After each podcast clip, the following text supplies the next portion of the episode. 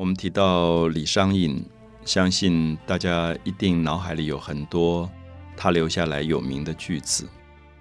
有时候只是两个句子，你不知道从哪里来。所以像“春蚕到死丝方尽，蜡炬成灰泪始干”，在很多地方脑海里一下就会跑出这两个句子。春天的蝉在吐丝。而春天蚕吐的丝是要把自己捆绑起来的。等到它丝吐完的时候，这个蚕也就到了死亡的时刻，因为它结了一个茧。所以，我们看到作为诗人李商隐在观察大自然当中的一个现象。小时候我们都养过蚕，我们都看到蚕在吐丝，我们都会有好奇：蚕怎么肚子里会有这么多的丝，这么细的丝？这么纤细的丝，然后慢慢密密麻麻的把自己缠起来，很快你就看到结成了一个蚕茧，然后它丝也吐完了。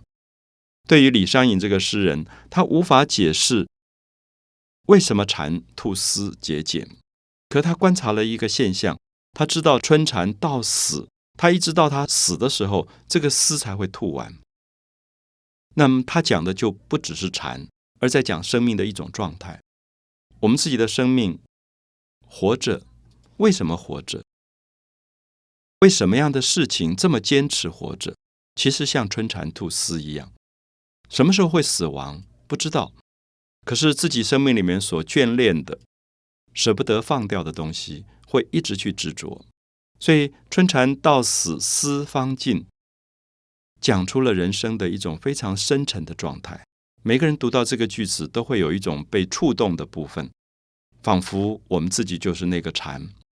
我们也有个成语叫做“作茧自缚”，一个蚕吐丝，把自己缠缠缠到一起，最后是把自己绑起来了。那是不是我们的生命也是如此？我们为什么要这么执着的去担负这个生命？常常有时候觉得，一个朋友在他的工作里，在他所追求的爱好里，受尽苦痛。打卡，去很认真的学习，然后一直要把那个东西做好。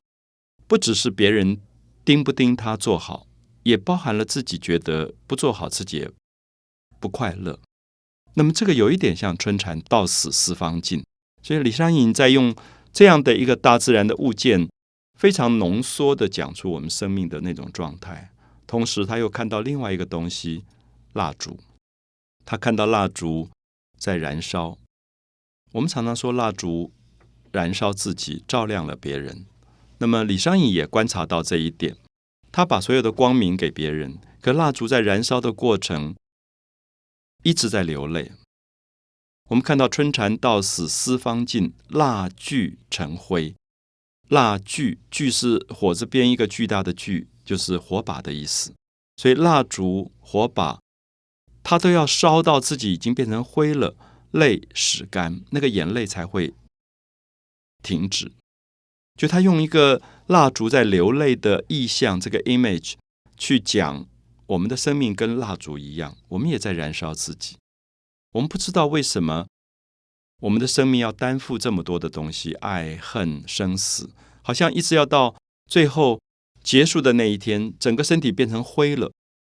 我们的眼泪也才开始停止了。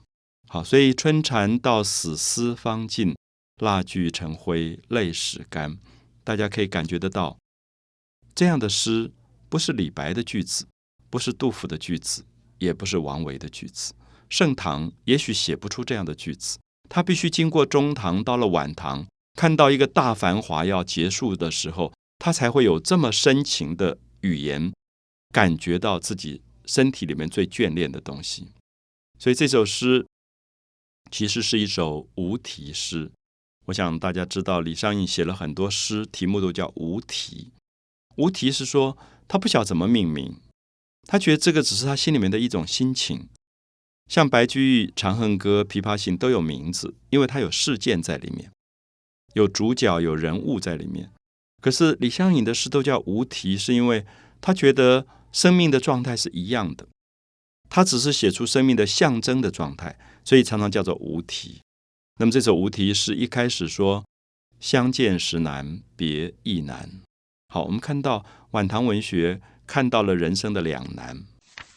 在唐朝的时候，初唐的时候，杜甫、李白写诗，常常觉得相聚很好，分别有一点感伤。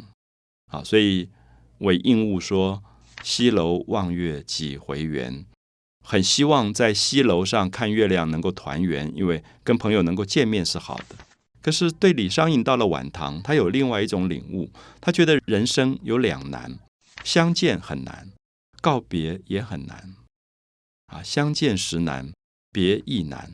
我们觉得有一个很爱的人，可能隔得好远好远，尤其在古代，老是见不到面。好不容易见到面了，很快又要分别了，因为各自又有各自的路要走。所以相见时难，别告别的别，别亦难，告别也这么难。我们看到这是典型的晚唐文学，就是他讲出了生命里面最彷徨、最犹疑的这一面。他跟李白的豪迈。杜甫的沉重都不一样，他讲出一种纠缠啊，相见时难，别亦难。东风无力，百花残。到了春天快要结束的时候，吹起了东风，就是快要到夏天了，所以百花都凋零了。那百花是什么？百花是繁华，繁华已经要过去了。所以他这个句子又有一点像夕阳无限好，在讲。唐朝的繁华将要完全逝去啊！相见时难，别亦难。东风无力，百花残。春蚕到死丝方尽，蜡炬成灰泪始干。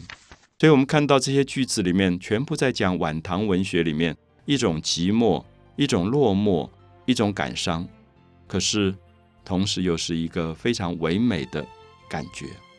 所以，我想用这样的方式来总结晚唐文学，总结李商隐、杜牧这两个非常特殊、纤细而感伤的唯美诗人，也许大家对晚唐文学会多一点不同的了解吧。